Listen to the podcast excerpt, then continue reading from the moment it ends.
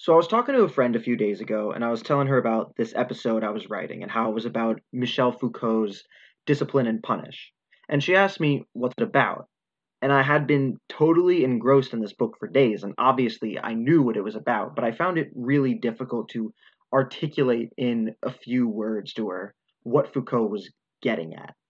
I ended up giving the, this uh, long-winded, meandering diatribe about changes in the penal system and individualism and knowledge power, and I didn't feel like I was doing a very good job. So I went back to the notes I'd been taking, and I really tried to find this uh, central theme to build the discussion around. And the one I came up with was normalcy. And then I went and I wrote the whole script, and I only actually ended up talking about normalcy like once or twice. Um, basically, I still can't really answer that question um, in one or two sentences or with one or two words. Um, luckily, if you're listening to this podcast right now, you've already signed up for the long explanation. So I say we just get right into that. Hope you all enjoy. This is We Read Theory.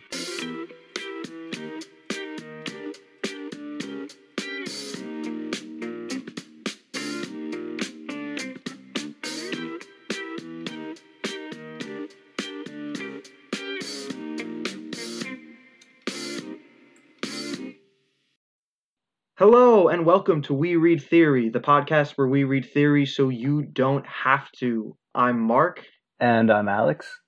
And today we're going to talk about criminality, deviance, and means of control. Do you want to share with the class what um, what you've done in quarantine so far and why our logo is now inextricably more accurate? Are you talking about Are you talking about what I've done to my face? Yes, your beautiful face, Mark. Yeah, you've you've actually um, posted pictures of my face on the Twitter already, so um, people already know me as as Beard Man. But uh, that that era has now come to a close, and we're entering a new era where I'm somehow younger, at least uh, according to how people perceive me, than I was in the era that came before. So, actually, it's been a big ruse the whole time, and you were just wearing um, a facial toupee as as a disguise, and now you I'm like, can yeah I'm like all those kids hanging out with Fidel Castro when he like visited the United States, and they're all wearing fake Fidel beards. That's beautiful. I wish I could grow a beard. My I, I have a lot of good genes for a lot of a lot of good things, but facial hair growth is not one I was blessed with, unfortunately. Have you um ever heard of or read any like Michel Foucault before this uh, episode kind of came up in our uh, queue? Yeah, no, like um, when we started this podcast, I was basically illiterate. So just how far I've come now is um, a real, real championing. I'm so sorry. All right. Well, let's um, let's talk about a little Discipline and Punish. As long as there's been society and states, there have been means by which the state uses physical violence to exert control over the population. In a time period from the sixteenth to the eighteenth-ish, nineteenth-ish centuries, which Foucault confusingly refers to as the classical era, uh, there was a fundamental shift in how these methods worked and what they were trying to do.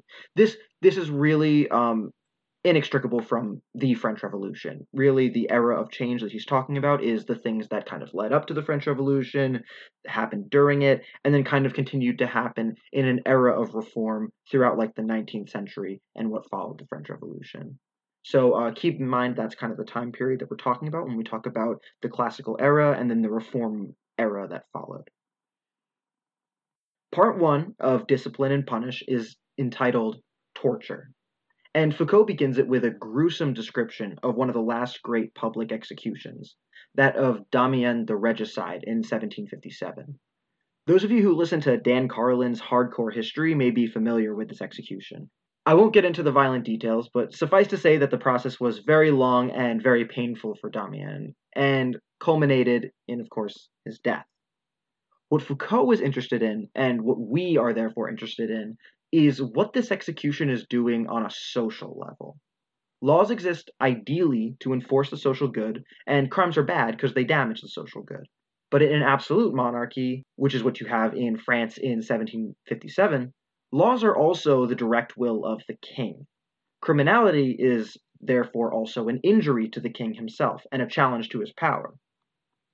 The excess, the spectacle of the public execution is where the king takes his revenge on the criminal by inflicting pain on his body, but also where he reasserts the absoluteness of his power to the viewing public.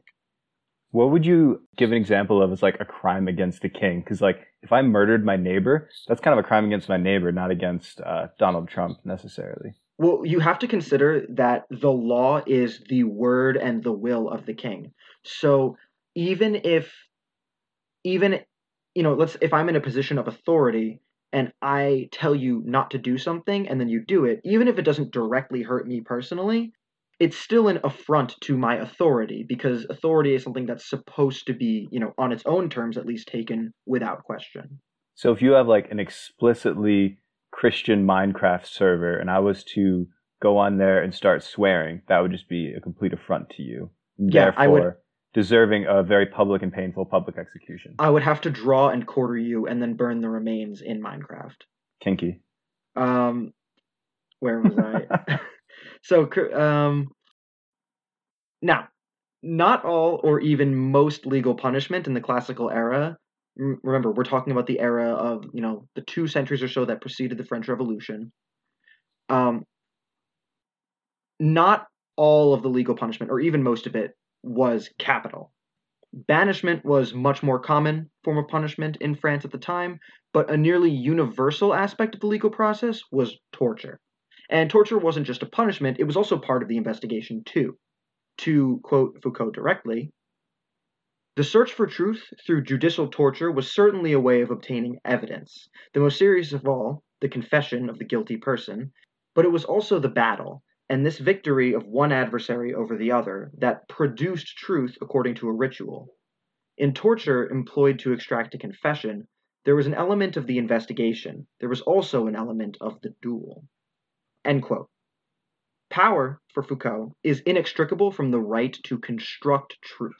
The torturer wields the power of the king in a battle with the accused, and the victory reinforces the king's right to both knowledge and power. Somewhat paradoxically, though, this era of excessive punishment and absolute power is likewise marked by a general criminality amongst the population. People would break the laws and often get away with it, or their punishment would be a social one enforced by their community. The enforcement of the laws was actually quite inconsistent, and this is actually what necessitated the spectacular show of power when people did get punished in the first place.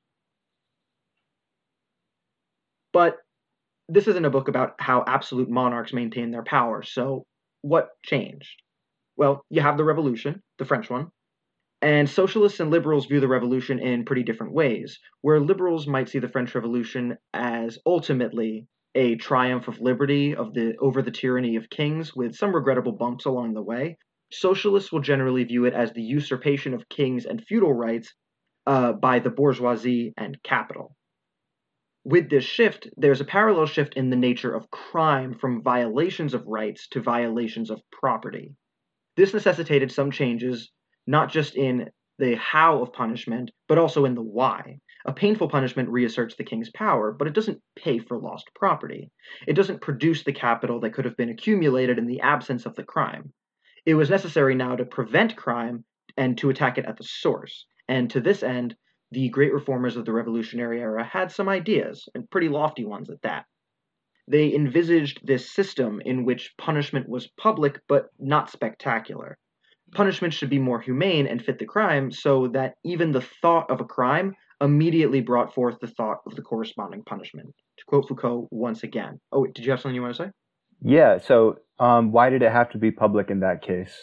So just the to idea, remind people? Yeah, yeah. So basically, I'm actually literally just about to uh, explain that right in the quote. Uh, but the idea is um, that if people are always seeing, if everywhere you go, you're seeing people being punished in ways that fit their crime, and you see it very publicly, then it's impossible for you to think stealing without thinking hard labor.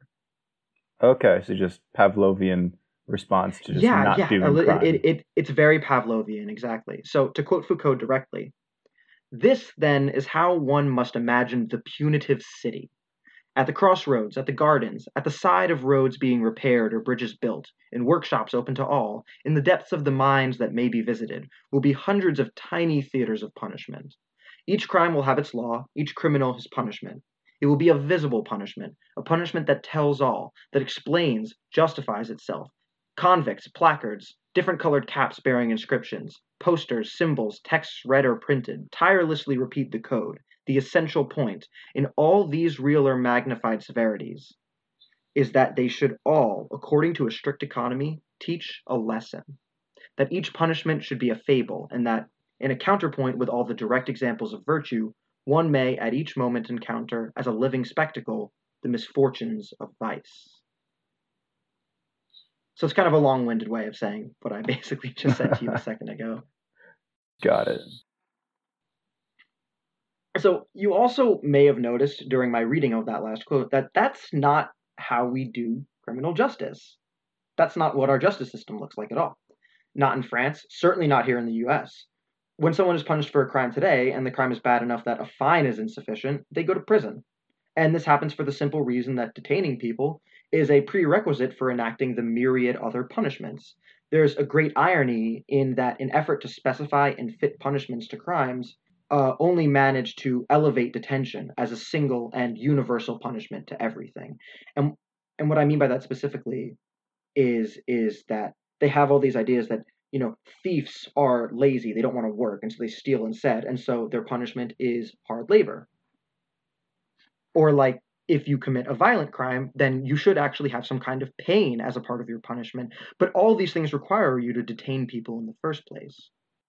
Yeah, and that it's it's manifested itself today in um, uh, sales of bonds and bond salesmen. Um, you know, how, how like, so do you mean?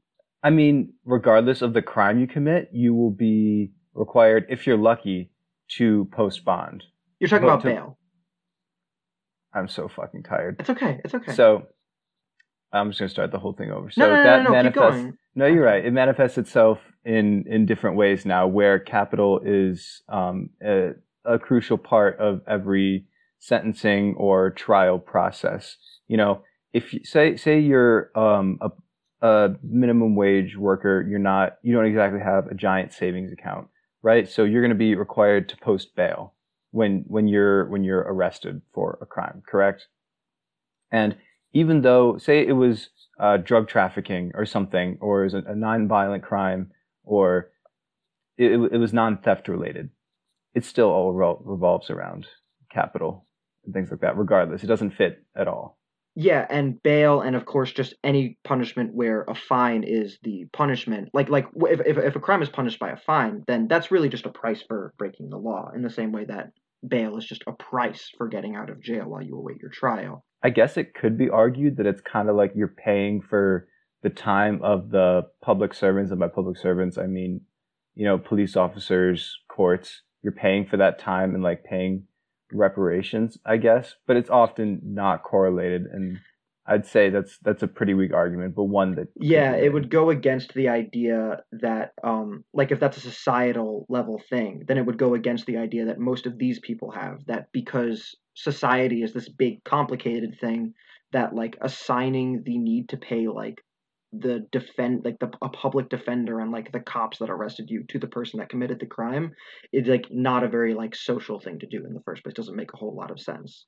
Yeah, but it makes right. a lot of sense if you want to if you want to gear society towards people who own the means of production, which is of course exactly what is the point. So before we can go any further, we need to talk about discipline. Discipline is defined by Foucault as the political anatomy of detail. And what he means by that is that while political power had been used to control bodies for millennia, the emergence of disciplinary systems marks a significant increase in the scope of the control. To illustrate the difference, let's consider two armies. The first is your regular medieval army.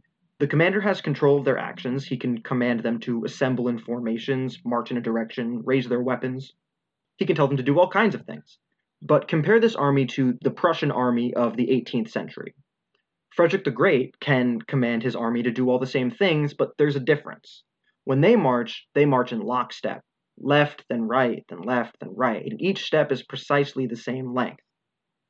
When he orders them to raise their guns, the guns are raised with the same series of precise motions, nearly simultaneously, you know, reach out, take the gun, do this thing with them. It's all very, very precise, almost robotic. And the change we just illustrated in military structure is the same change that occurred in the penal structure at the end of the classical era. Punishment spaces became disciplinary spaces, and the degree of control they held over bodies became more minute and specific. How does this work? A disciplinary space does a few things. It distributes its space very specifically. Spaces are assigned uses, a space for sleeping, a space for eating, a space for working, and likewise individuals are assigned spaces. You sleep here, you eat here, you work here.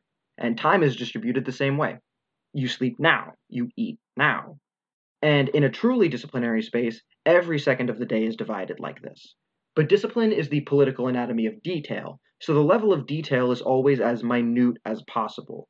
Rather than ordering a prisoner to break rocks, you tell him how many rocks he is to break in a period of time. You force him to use a specific tool and swing it in just such a way. The goal is twofold. On the one hand, you turn sections of the body into parts and the whole body into a machine. On the other hand, the body becomes a part and the group of bodies becomes a machine. If you're familiar with Adam Smith, then this might be familiar to you. When Smith talks about a factory producing pins, he gives us two possibilities. You could take, uh, you could tell ten men to make pins, and they may altogether make a thousand in a day. However, you could organize them, tell this man to go there and do this specific task, tell that man to go there and do another task. In this way, you might get ten thousand pins with the same number of workers. If you're paying attention, the relationship between discipline and capital should be apparent already. But let's not get ahead of ourselves. So the goal here is just to diminish autonomy in any sort of expression? Personal expression a, you may have? In a sense, yes. On the, on the one hand, um, it's a way of expressing more more complete and like perfect control over someone, but there are also obvious um, there are also obvious advantages to the capital owning class to organizing society in such a way where you can basically turn people into a machine. The U S prison system has legalized slavery. I'm sorry? Nothing, go on.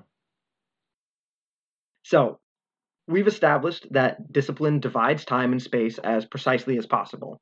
We know that it breaks a single command into many smaller commands, and we know that when done right, it can make human bodies more effective at whatever it is you're trying to get them to do. But how do we get here?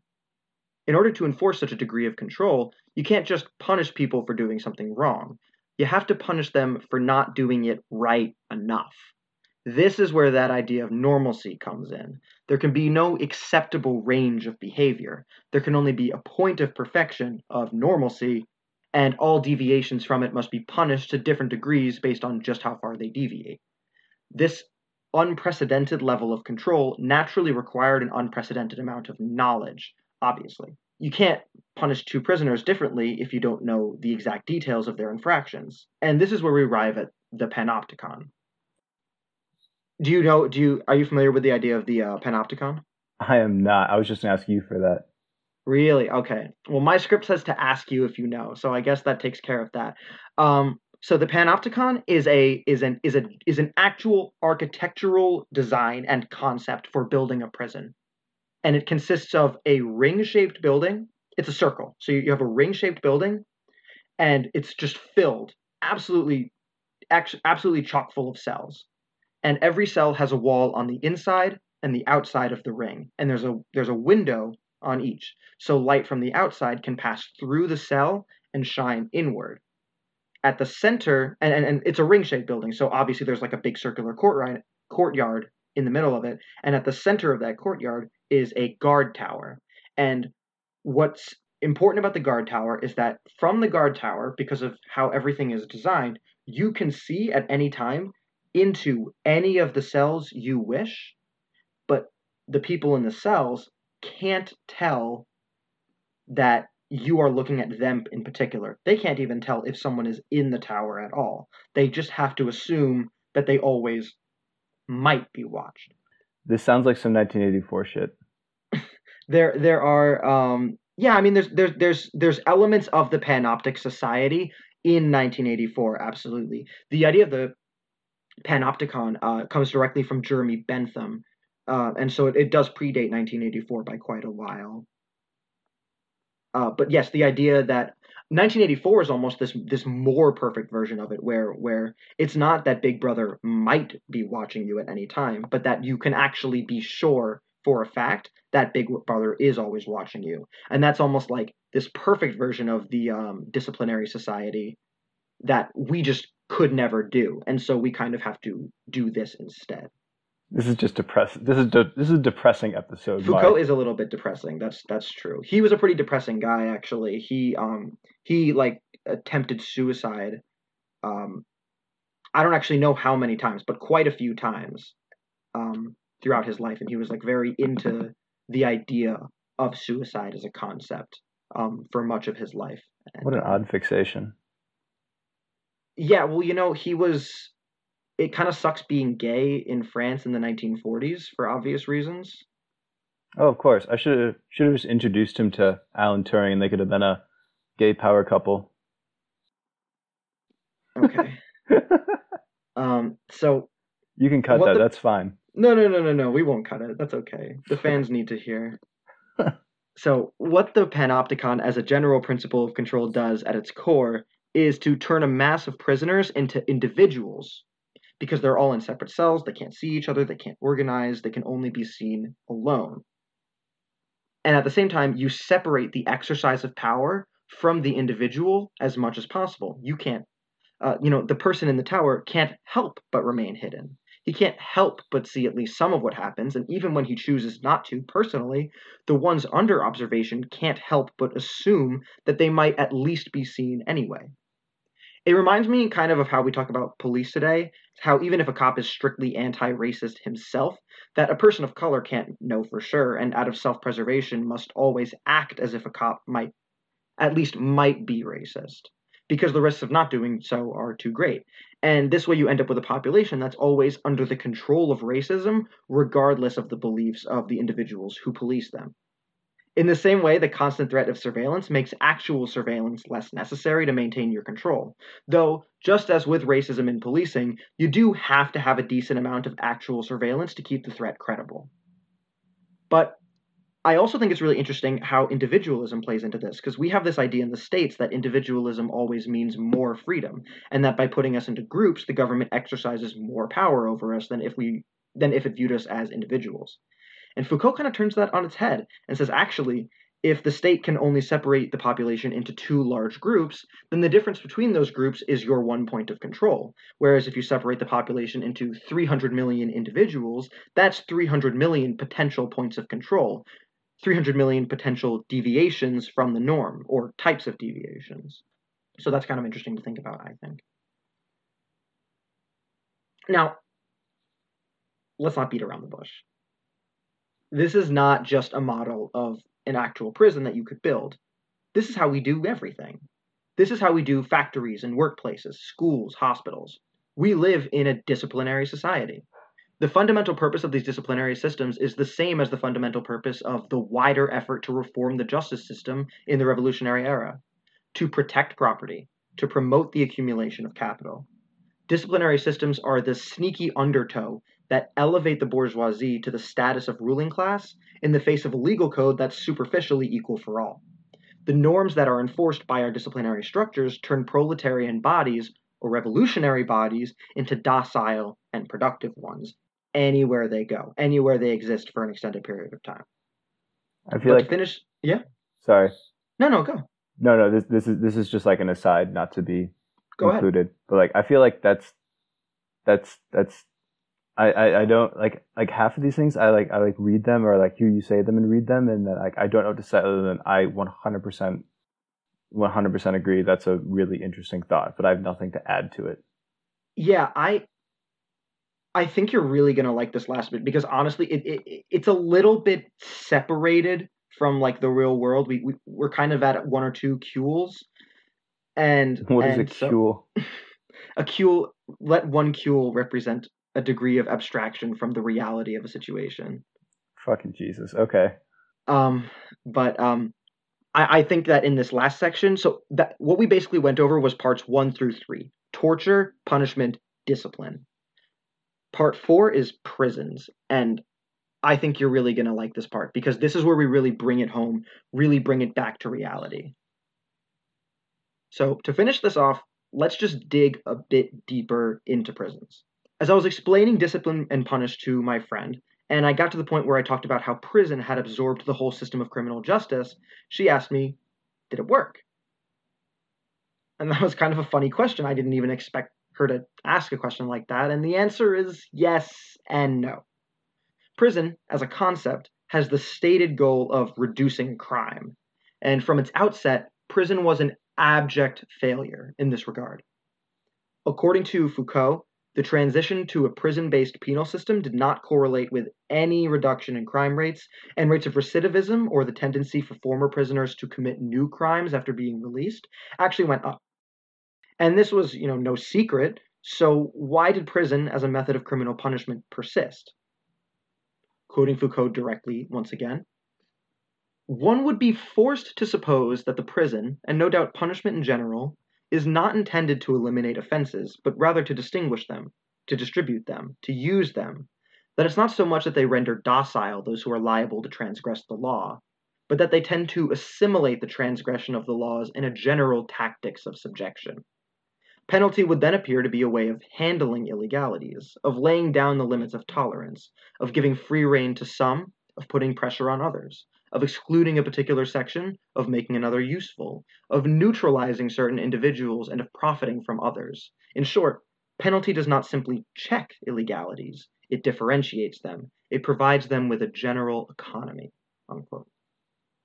In other words, the prison system extends its influence outside the walls of the prison by molding those who pass through it, not into individuals who follow the law, but individuals who break it in a way that power can use. Yeah, that's because there's, at least um, when Foucault was writing this, it was, there's some inherent things that were made illegal. You know, for example, homosexuality, right? Mm-hmm. You, that that can be, it, it provided an easy way for those people to be controlled. Like, you have normally options to commit a crime or not commit a crime, but obviously there, that's that's not the case. And I just fucking cut this part. I had something else. Are you, but I totally are you gonna are you gonna say something about how the way that our prison system works, it attempts to essentialize the criminal aspect of the people that pass through it? It's so leading. Is that I mean, is that what you're trying to say? Well, I, I mean, I mean, once once it starts, once there starts to be a literal money transferring economy within it, I mean, there's reason to keep it going, and then it essentializes criminality to the society at all. I mean, these are these are profit-producing, you know, stru- and institutions. They can't just be stopped. People won't let that happen. At least a large number of them are, but they all yeah. serve capital, whether or not they're particularly for-profit prisons or not. Yeah, sure, but like, and and and also. Um, It provides a way of not only controlling people, but just dealing with people that society, at least at the time, will find undesirable. Like, mm-hmm. you know, if you're a schizophrenic, you know, in certain eras, you might just end up going to jail or being placed, you know, in, in solitary confinement. So there's actually there's actually an interesting discussion that Foucault has on, like, how we defined madness throughout the years and how it kind of intermingles with the justice system. And and so I actually want to circle back around to that once we get through the script, because I don't actually have a scripted section about that, but we should talk about that. Absolutely. Okay. So as I was saying, um, you know, prison system takes people who break the law in kind of transgressive ways and makes them break the law um, still, but in ways that are more useful. And the most notable use of these individuals is the perpetuation of the prison system itself. If you release people from prison who then go on to commit more crime, no one ever says, maybe they shouldn't have gone to prison in the first place. They say, they never should have been let out. But further, what you see in these recidivists is the creation of a new class of individual in society, the delinquent. Whereas in the classical era, criminality was the limited domain of all members of society, within certain limits, under the carceral system, as Foucault calls it, criminality is the near exclusive domain of a relatively small group of individuals who the society can frame as hopelessly and essentially criminal. I feel like that's the reason why when people get into, you know, um, prisons and that they have to survive in, like, especially in, um, on the West Coast in like Arizona and California, um, they resign themselves just to being delinquents or felons and nothing more than that. So they try to, you know, work up the ladder with within that system, you know, instead of thinking like maybe not, not, I don't want to say like I can be rehabilitated, but like I can assimilate back into society and lose this label. Labels. Oh. Labels. Man. So paradoxically, uh, this delinquent group, which is defined by its defiance of the law, is actually the group on which the carceral system exerts its control most intensely. Like we said, delinquents are immensely useful for justifying the perpetuation of the carceral system, but their use is twofold. Delinquents do damage or steal some property, but they can't threaten big C capital, as a social force at least. The circumstances of their imprisonment and their material conditions following release push them into like more petty crimes that are liable to bring them back into prison well before they engage in any meaningful resistance to the carceral system at large. And in reading this last section of the book, I couldn't help but be constantly reminded of another book I've read. It's a fantastic book that, if you're interested in reading Discipline and Punish, I recommend absolutely as an immediate follow-up. And that book is Michelle Alexander's The New Jim Crow. And The New Jim Crow does for the American prison system essentially what Marx's Capital uh, did for the industrializing economies of the West. In particular, I noticed a nearly one-to-one parallel between Foucault's delinquent and Alexander's felon label, something that you were getting at just a second ago. The felon label refers to the state of having a felony conviction on your criminal record and all of the legal discrimination and institutional control that it justifies. Alexander urges us to consider the American criminal justice system, particularly in the context of the war on drugs, not as a means of reducing black criminality, but as a means of reordering and directing it, so as to maintain the most intense possible degree of coercive control over America's black population, in a legal system that remains mostly colorblind on paper. As such, it becomes just another in a lineage of systems, including the old Jim Crow and chattel slavery itself, designed to do basically the same thing. With this framing, it's much easier to explain why, in some parts of this country's cities, upwards of eighty percent of the black male population exists under some degree of direct control by the criminal justice system. With Foucault and a little Marxist analysis, we can pull that one step further back and understand that all these systems, dating all the way back to the beginnings of colonialism, are some means of capital accumulation. And that's... Yeah, Alex is doing a little mind-blown hand thing. Um, Galaxy that's, brain. That's what um, I had to write about Foucault, for the most part. Did you like it? Did you have fun? Yeah, bud. Yeah, yeah, that's good. Yeah, I, I have almost no idea where to go from here. I thought that was... One thing that I didn't really, I couldn't really find a good place in the script to talk about, but that I did want to talk about, is, is that there's another book that... Um, that Discipline and Punish kind of jogged my memory about. And that's the one that we discussed in episode four, uh, which is Mark Fisher's Capitalist Realism. And in particular, um, Mark Fisher kind of talks about the way in which ob- ob- bodies that like whose jobs is to observe what's going on at like a company or in an institution have kind of become this central part of how that company or institution functions, and that oftentimes those responsibilities are actually put onto the workers there. So the example that Mark Fisher uses is a teacher who used to have someone come into the class and observe every now and then, who now has been given the additional responsibilities of kind of observing and reporting on themselves. And and how and how the, the need for more and more data, more and more knowledge, more and more observation is so central, um, because fundamentally it's the whole the whole society is disciplinary. The whole society is about molding human behavior to the way that just like to, to like the most narrow uh, range of acceptable behavior that aligns with the further accumulation of capital and the maintenance of the capitalist class. And that's obviously um, very close to what Foucault talks about when he talks about disciplinary societies. It's actually pretty much exactly the same. Yeah. And it always ends up aligning with the beliefs of, you know, WASPs. Mm-hmm. Somehow. All right. Do you have any final thoughts before we conclude today? I I One guess day. That's pretty much everything. This actually ended up being a, a, quite a bit shorter than I expected it to be. I thought this was going to be one of our longer episodes. And um, it seems that we've kind of breezed through the scripted section and uh, with, with, with not much more to discuss right at the end. But if you have questions, um, you as in the viewer, feel free to reach out on Twitter at We Read Theory Pod.